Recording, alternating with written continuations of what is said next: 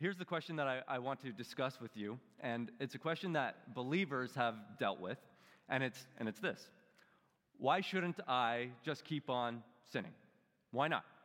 Why shouldn't I just keep on sinning? Now, here's some background information.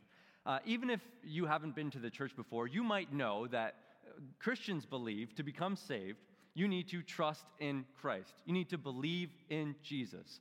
A few weeks ago, Pastor Ed taught on this specifically that we are saved not by our works, not by our morality, not by our righteousness. We are saved because of what Jesus did on the cross. In fact, I was just encouraged this morning. Uh, Rosemary, someone who attends here, uh, gave me this wonderful little acronym uh, that stands for GRACE. And it's and it, follow this. I, I think this is great. God's riches at Christ's expense. Grace. That's wonderful. That's, that's amazing. We get all of God's riches through Christ. That's how we're saved, not by being good people. We are saved through faith in Christ. But if you're sharp and you think about that for a second, and people outside of the, of the church have thought about this, and people inside have thought of it, of it as well, if that's true, then why shouldn't I just be the most vile sinner you could possibly be? I mean, I'm saved by grace. I'm saved by Christ and His work. It's all on Him. So, why does that in any way obligate me to follow after him, to follow his commands. In fact, some people outside of the church have often made this criticism towards Christianity. Doesn't that mean that some horrendous, let's say the you know, worst possible person, a child serial killer, could simply say the words and continue their awful rampage and be saved? Is that true? Now, I, I just want to I just want to tease that question out because I believe we are free when we come to Christ, we are free, but what does that freedom mean? What does that entail? that's what I want to explore this morning. We're continuing our, serv- uh, our series, Designed to Thrive. Uh, the people inside the church and people outside of the church often make this decision that, uh, or think that we have to make this decision. We either have to do what God wants for us, or we get to do what we want for ourselves right? We always have to make this choice, it seems. Do I want to do what God wants for me, or do I want to do what I want for me? And in reality, since God designed us to thrive, that which God wants for us is what's best for us. We don't need to choose between what's best for me and what God wants me to do because those are the same thing. And when we come to know Christ, we start to realize that His design for our lives is what's best for us. We are designed to thrive. And today we are going to see that we are designed for freedom. We are designed for freedom. When we come to Christ, we are truly and ultimately free. But what exactly does that mean? Does that mean I can just continue on sinning however I want? If you would, would you open your Bibles to Romans chapter 6? We're going from verse 15 to the end of the chapter. Uh, whatever someone's talking about spiritual matters, you want to make sure that what the, the information they're giving to you is from Scripture, because this is our authority. This is God's Word. My opinion doesn't matter all that much. We want to know what God has to say. So that's why we get all of our information, spiritual information, from the Bible. Now, at the beginning of this uh, passage that we're going to look at, Paul states this, uh, this question. He says this in verse 15. What then? What then? Shall we sin because we are not under the law but under grace? See, the Apostle Paul, who writes the book of Romans, and it's called the book of Romans because he wrote this letter to a church in Rome, he, when he, whenever he goes around preaching, he preaches about the gift of grace, the gift of God's grace through Christ. He tells them, You can be saved not through works of righteousness, not through works of morality, but through God's grace. We give our lives to Christ, and He gives us eternal life. He saves us. But he would also get a bunch of feedback. A, bunch of people would say to him, okay, okay, if that's true, then why shouldn't I just keep on sinning, right? That's the same question that I just posed. Why shouldn't we just keep on sinning? And I point that out for this reason. We seem to think that people who lived 2,000 years ago around Jesus' time were very primitive thinkers that they didn't care about rationality, they didn't care about logic, they just kind of believed whatever they were told. But that's not the case. The people in Jesus' day had the same inquisitive minds that we do today. They want things to make sense, they want things to be logical. They don't want to believe in something simply because someone preached it at them. They want their worldview to coincide with reality. They're not just being duped into being Christians, they're Christians because they are inquisitive and they've learned more about who Christ is, and it, it turns out to have made sense. We have this recency bias where we think we've got all the answers, these ancient people don't know anything. That's not the case. They have the same inquisitive minds we do. So they asked this question, and I'll restate it for you why not keep on sinning? And this passage is going to give us at least three answers to this question. Why not keep on sinning? I'm saved. Why not just keep on rejecting God, doing what I want to do, not what Christ wants me to do? Three answers to this question. And here's the first one True faith leads to true obedience. True faith leads to true obedience. When we give our lives to Christ, when we give our lives to Him in faith, we declare Him Savior, we declare Him Lord. And when we do that, it necessarily leads to obedience. Not perfect obedience, but obedience. Our worldview is shifted to follow after Christ. Here's what the passage says. We'll start again at verse, verse 15. What then? Shall we sin because we are not under the law, but under grace? By no means. Don't you know that when you offer yourselves to someone as obedient slaves, you are slaves of the one you obey? whether you are slaves to sin, which leads to death, or to obedience, which leads to righteousness. Paul starts off by saying this very bold claim. Actually, actually it's really not that bold at all. It's quite, uh, it's quite self evident. You are slaves to the one you obey. That's true. Whoever you are obeying, that is your master. You are slaves to the one you obey. So Paul is basically saying, you can know who your master is. You can know who your Lord is. Just take a look. Who is ultimate in your life? Who calls the shots in your life? When we come to Jesus in faith and we declare him Savior and Lord, he becomes, in essence, our master, our Lord. We don't use the word uh, Lord very, very much. In fact, when I was a kid, uh, the only time I would ever hear the word Lord was in reference to God. So I thought the word Lord meant literally God. Uh, but that's not the case. We just don't use this word anymore. And uh, what, what relationship should a person have to their Lord?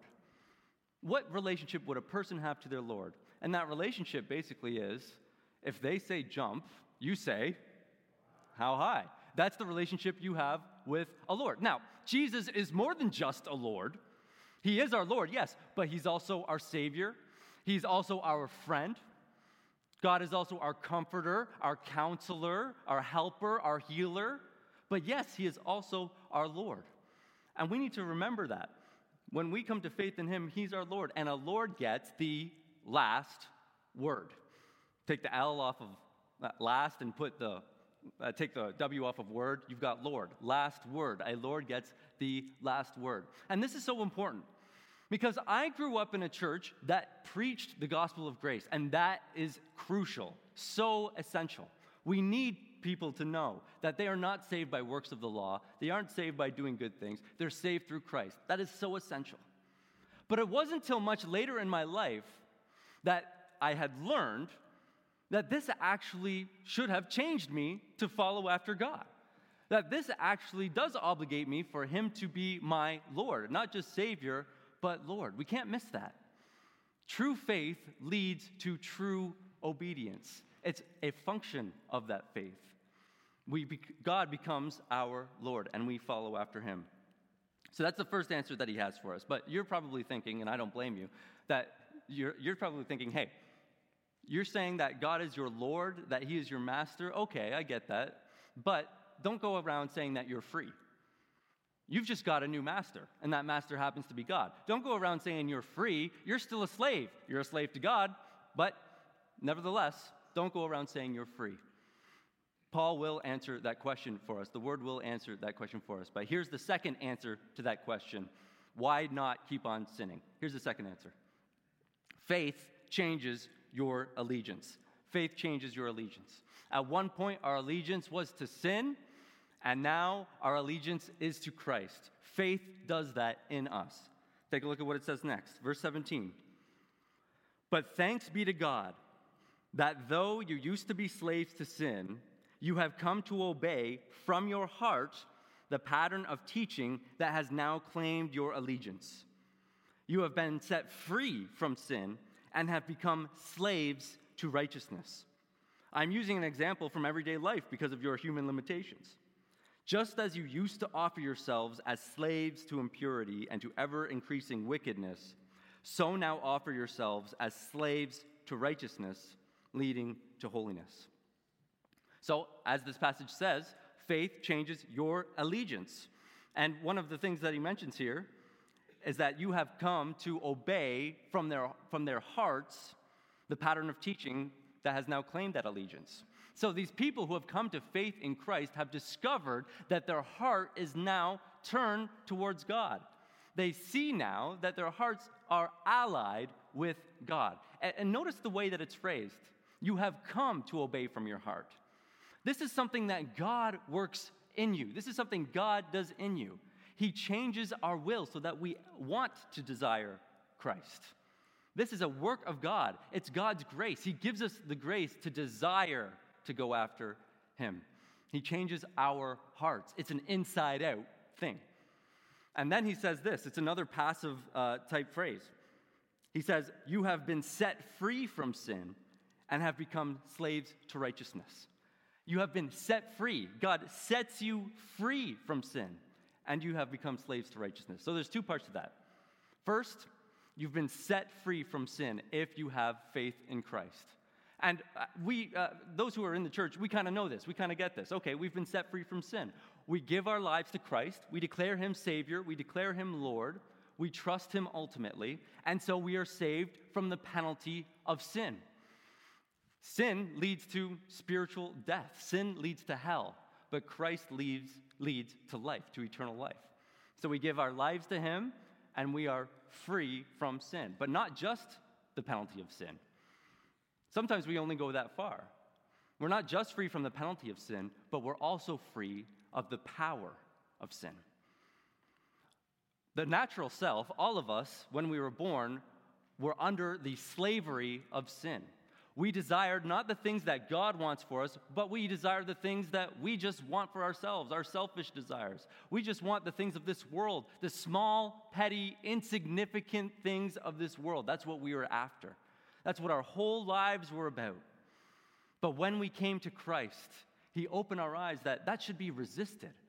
That what I want for myself isn't what's best. What God wants for me is what is best for me. That's what's happening when we come to Christ. He sets us free, not just from the penalty of sin, but also the power of sin.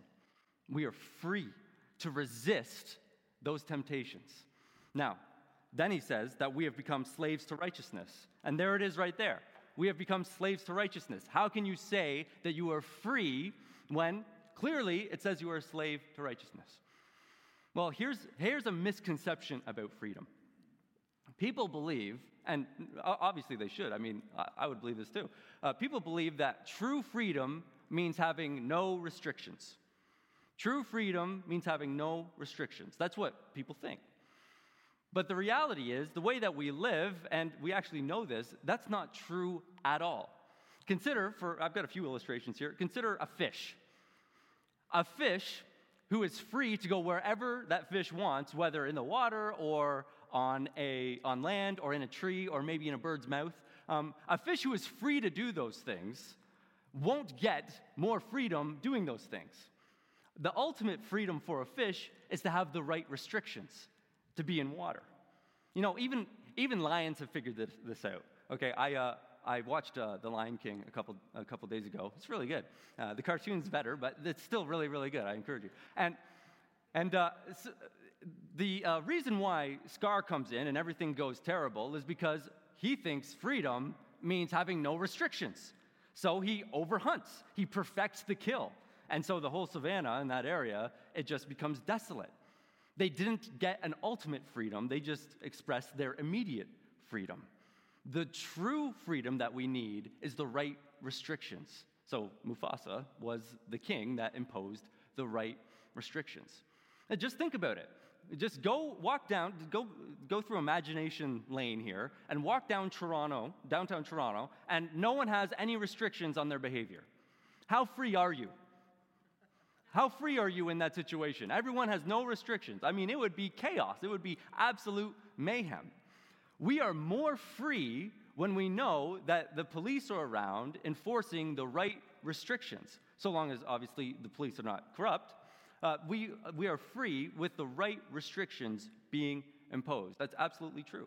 We restrict our freedom now for a more ultimate freedom in the future. And you already know this. This is why you're not eating fast food every meal, right? Because you're restricting, I hope you're not doing that, you might be doing that, but you are restricting what you want to do now so that you can have a more ultimate freedom in the future. Same thing with exercise. You are restricting your level of laziness so that in the future you can have more health, you can be more fit. We all know this instinctively. We restrict ourselves now for a greater and more ultimate uh, freedom in the future. Freedom isn't about having no restraints, it's about having the right restrictions. So when we say we are slaves to obedience, what we're really saying is that we are following the right restrictions for ultimate freedom, for a more ultimate freedom. Not just today, not just tomorrow, but for all time, for eternity. So you might be thinking, okay, I kind of get it. I kind of get how following police leads to more freedom. I kind of see how following a diet leads to more freedom. I get it. Okay, understood. But how does following God, how does being a slave to righteousness lead to an ultimate freedom? And Paul is about to answer that as well. Here's the last answer to the question why not continue to sin? Here it is Faith opens our eyes to the truth about sin. And faith, conversely, faith also opens our eyes to the truth about righteousness as well. See, the truth about sin it's hard for us to see when we're enslaved by sin, but the truth about sin is it's ugly, it's destructive, and it leads to death. God opens our eyes to that reality and also opens our eyes to the reality that righteousness, following God, leads to goodness, to life, and to eternal life as well. Here's what it says next. Verse 20. When you were a slave, uh, when, when you were slaves to sin, you were free from the control of righteousness. What benefit did you reap at that time from the things you are now ashamed of? Those things result in death. But now that you have been set free from sin and have become slaves of God, the benefit you reap leads to holiness, and the result is eternal life. For the wages of sin is death, but the gift of God is eternal life in Christ Jesus our Lord. So, these uh, Christians who have come to faith suddenly look back at their past life, look back at their past sins, and they are ashamed. Ashamed. Now, here's a question for you. If Christians are free, shouldn't they be completely free of shame? Completely free of shame. But yet, these, these believers are ashamed of their past sins. Now, should they be ashamed? Is, does that make sense?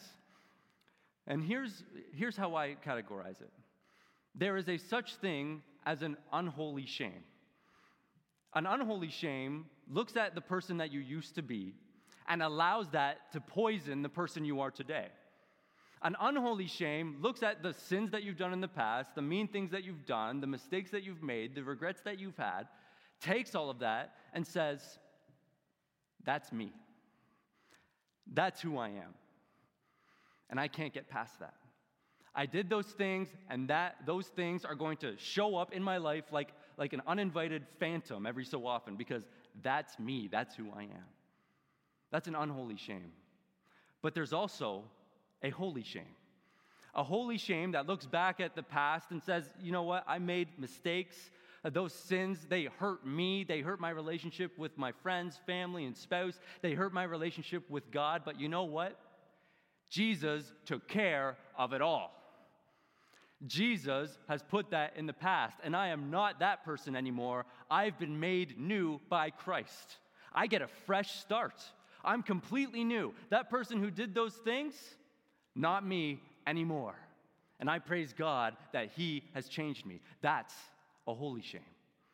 See, unholy shame buys into this idea that we need to work off our past sins that we, even though we're saved, we still need to do a whole bunch of things to make sure that we make up for all of the things that we've done in the past. That's what unholy shame does to you. And it's a lie. You don't need to work off your past sins. Holy shame knows that Christ has dealt with it all on the cross and that we are made new insofar as that previous self is no longer our present self. We may still struggle, but we are made new, following after Christ. You see, holy shame looks back and says, that was a mistake. Unholy shame looks back and says, that's me. I'm garbage. I'm trash. I'm not worth saving. Only Christ can save us from this unholy shame. Only He has dealt with all of the sins of our past, our present, and our future. And only He can really, actually change us into new people so that we can look at that previous self. I mean, many of the believers in here, I'm sure if you were to run into a, if, if you became a believer le- later in your life and you were to run into a high school friend, I've experienced this, many of you have as well. Tyler, you're different. You're kind of weird. No, well, they might say that, but uh, hopefully, uh, hopefully a good weird. You're different. You're, you're changed. And I can say, hey, praise be to God. Because that's what God, God has done in me and has done in many of you as well. So, what caused this change in these Roman believers? Why are they suddenly now ashamed, a holy shame, in their past sins? Well, he tells us right next. Uh, actually, uh, throughout the entire passage, we are told again and again.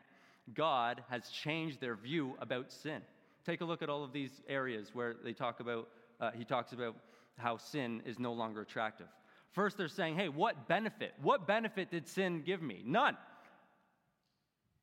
It says that uh, now I'm ashamed of sin, and this sin results in death. That I was once enslaved and captured by sin. I didn't know it at the time, but I was enslaved by sin. And finally, the wages of sin is death. Now, that's an interesting little phrase. What, kind of death is this passage talking about? Well, certainly it is including physical death. Our sins can certainly lead to harming other people insofar as they die. That's true. But it can lead to all sorts of other deaths as, as well. Relational deaths. The sin that you've committed in your life and I commit in my life harms relationships relationships between me and my spouse, me and my family, me and my friends, me and my coworkers, me and my church. It damages all these relationships, but not even those ones. There's even more. It damages relationships between me and the environment, and even between me and myself. But even over above all of those things, sin destroys those relationships, but there's a major relationship, an even more major relationship that sin destroys and that's the relationship between ourselves and our God. And if we do not have a relationship with God, that results not just in physical death, but in spiritual death, eternal death, death apart from God. That's what sin leads us to. And that's what God opens our eyes to. We see sin now and we say, that stuff is trash, it's garbage, it's rubbish, it's a pile of dung, and I don't want to be, uh, I don't want to be associated with that anymore. God opens our eyes to that. But conversely, Jesus also opens our eyes to the truth about righteousness. This is what it, uh, how he says that. First, we realize that righteousness leads to a number of benefits. It leads to holiness, and it leads to the gift of God, and it, God gives us this eternal life. Our eyes, when we come to faith, are opened to the fact that sin is rubbish but God leads to life, leads to holiness, leads to righteousness. Our eyes have been opened. Can you imagine if, you know, the whole world at large just obeyed one of Jesus' commands? Just one.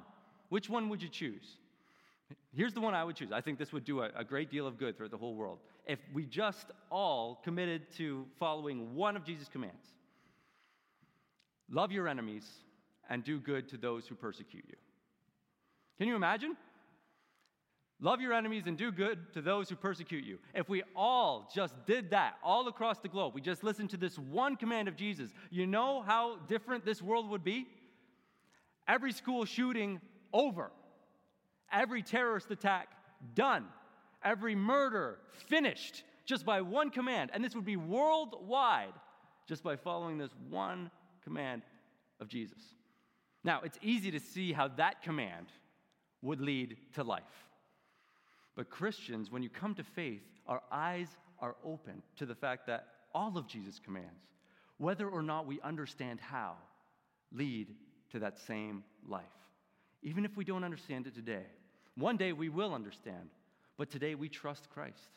Our eyes have been opened to the good things that come from righteousness. We need to seek God and say, God, open my eyes to the, to the garbage heap that sin is and allow me to turn, change my heart so that I will follow over after that which is best for me Christ and his commands. And this is what we believe ultimately. Verse 23 For the wages of sin is death. You don't want death. No one wants death. But Jesus opens our eyes to see that sin is what leads to death. And the gift of God is eternal life in Christ Jesus our Lord. Oh, Heavenly Father, would you open our eyes to the truth that sin is ugly and righteousness is wonderful, it's glorious. Here's a way that I've summed up this answer that Paul is giving to the question why shouldn't I keep on sinning? Here it is A changed life won't save you, but a saved life will change you. A changed life won't save you. You could write down all of Jesus' commands and follow them perfectly, but you still cannot earn eternal life. There's no amount of good works that we could do. You couldn't do all of those things anyway without God's help. That won't save you. But a saved life will change you. When we give our lives to Christ, when we give ourselves over to Him, declare Him Savior and Lord, He changes us from the inside out. And now we can see that sin is ugly and Christ is wonderful, glorious, and I want to follow after Him. There are two major mistakes that we need to avoid when we're talking about things of faith. Two big mistakes. Here they are. One is, and many of us still make this mistake, one is, you need to be moral to be saved. Wrong. You need to be righteous to be saved. Wrong. You need to get to a certain level of good before you can be saved. Wrong. Not true. Don't believe it. We are saved through Christ by Christ alone, by his work on the cross alone. We give our lives to him and he saves us immediately, regardless of our past, regardless of our present, even regardless of our future. Christ saves us. And you can give your life to Christ even now, and you will be saved. You don't have to work your way up. You don't have to get to a certain level before you do that. You can give your life to Christ right now. Say it to Him in prayer Lord, I believe in you. I believe you went to the cross to save me from my sins. I believe that you are Lord and Savior of my life, and I want to follow you. And the moment that becomes your heart's conviction, you are saved. The first mistake is to think that you need to be moral to be saved. But here's the second mistake. Here's the second mistake. The second mistake is believers can continue to sin with impunity. That's not true either. It's not true either. When we come to Christ, if we've truly come to Christ, He does this miraculous work in our lives where we suddenly see, when our eyes are open to the fact that sin is trash, sin is garbage, and we don't want to go after that anymore. Yes, we will struggle. Yes, it will be difficult to resist. Yes, I get all that. And I'm not asking for perfection here. But our orientation towards sin and towards righteousness is changed. Sin is rubbish. God is glorious, He is good, and His commands are for us. We will thrive when we give our lives and our obedience to Christ, our Lord. That's how we will thrive. And in fact, that's partly what heaven is the realm of Christ's supreme rule, where everyone there will experience ultimate freedom. We will have true freedom when we are under the right restrictions, the restrictions that Christ has for us in His Word.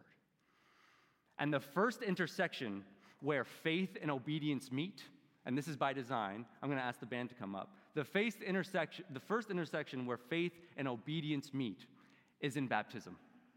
That's the pattern of the Bible. People come to faith in Christ, and the first thing that they ought to obey is baptism. Be baptized. get dunked. That's what the Bible shows us in the New Testament again and again. People come to faith in Christ and then they are baptized. That's the pattern.